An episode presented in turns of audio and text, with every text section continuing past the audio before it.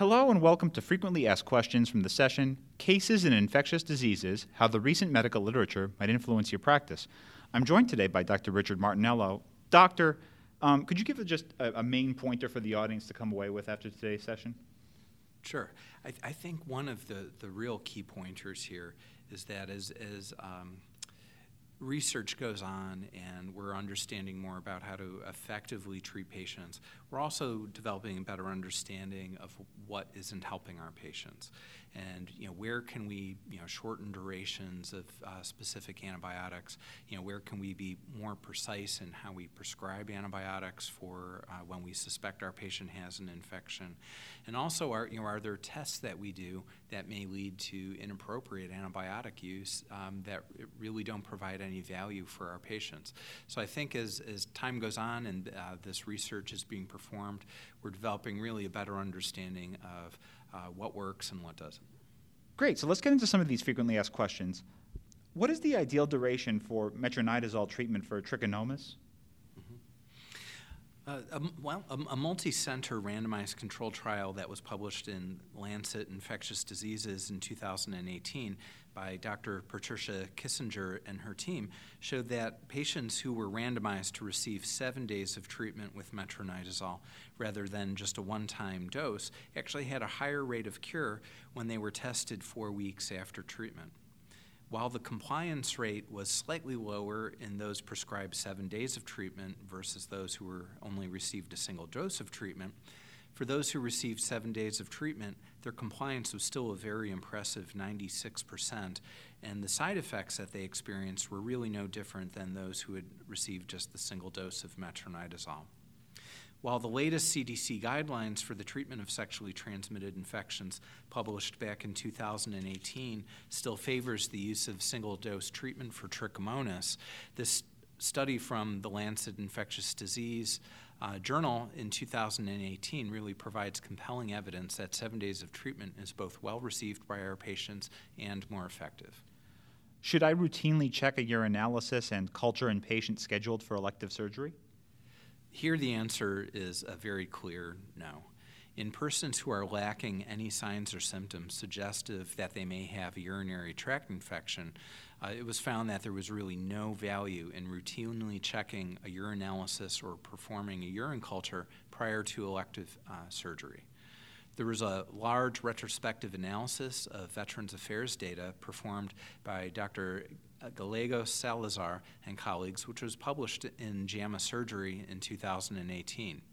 It was shown that screening for asymptomatic bacteriuria provided no value as a, a, treatment of either asymptomatic bacteriuria, neither affected the rates of surgical site infections or uh, the, the rate of urinary uh, tract infections. In most cases, bacteria that were cultured from the patients in the preoperative setting and from patients with asymptomatic bacteriuria differed from the bacteria found to be causing surgical site infections when they did occur. So, with the exceptions of routine screening among pregnant women and our patients who will be undergoing invasive genitourinary tract surgery, we should not routinely be screening other surgical patients for asymptomatic bacteriuria. In patients at risk for the acquisition of HIV, should I still consider prescribing PrEP if they have a substance use disorder? Yes. Uh, pre exposure prophylaxis, also known as PrEP, should still be considered for these patients. PrEP has been shown to be highly effective for the prevention of HIV in persons with ongoing risk factors for HIV or others uh, for HIV. In a study by Honegal and colleagues, they found that tenofovir drug levels were no different among persons who did or did not abuse alcohol or among those who did or did not have another substance use disorder. They did find that other sexually transmitted infections, which PrEP does not protect against, were common, especially those among those using stimulants. We should still consider PrEP um, use among patients with substance use disorders. Are certain opioid medications immunosuppressing, and are they an additional risk factor for pneumonia? We know that the use of opioid pain medication suppresses the respiratory drive, uh, one's cough reflex, and it inhibits bronchial mucus secretion. These, in their own rights, are risk factors for pneumonia but also uh, certain opiate medications such as codeine, dihydrocodeine, fentanyl, and morphine have also been shown to suppress certain aspects of uh, innate immunity. Dr. Jen- Jennifer Edelman and her colleagues used the Veterans Aging Cohort Study database to perform a retrospective investigation to assess the risk for pneumonia among those receiving opiates uh, and among patients both with and without HIV.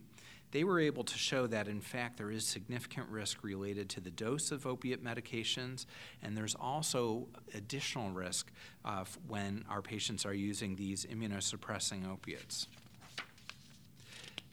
These findings were true for both persons with and without HIV. Not surprisingly, the risk impact was even greater in persons, though, who are living with HIV. For persons receiving high doses of immunosuppressing opiates, their risk for pneumonia was about threefold greater when compared to persons not taking these medications. This study shows yet another reason why we need to be most cautious when prescribing opiate medications for our patients.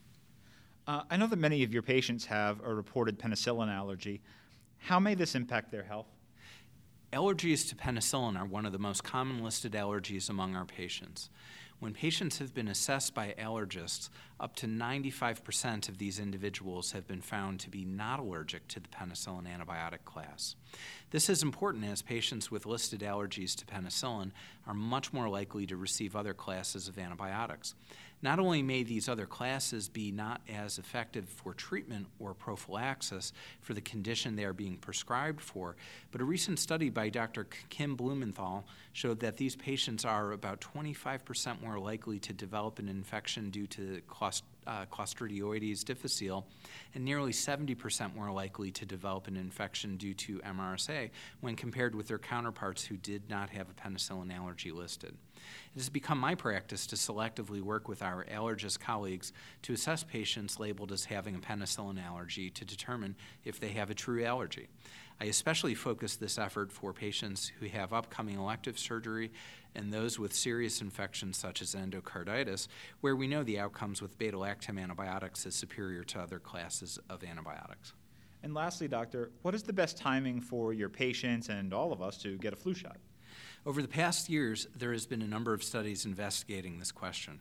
It's an important one because we know that the level of antibodies developed after vaccination decrease after they uh, peak post vaccination. It is known that there are many other aspects of immunity that impact the effectiveness of protection against influenza by vaccination, and these go well beyond just simply the antibody levels.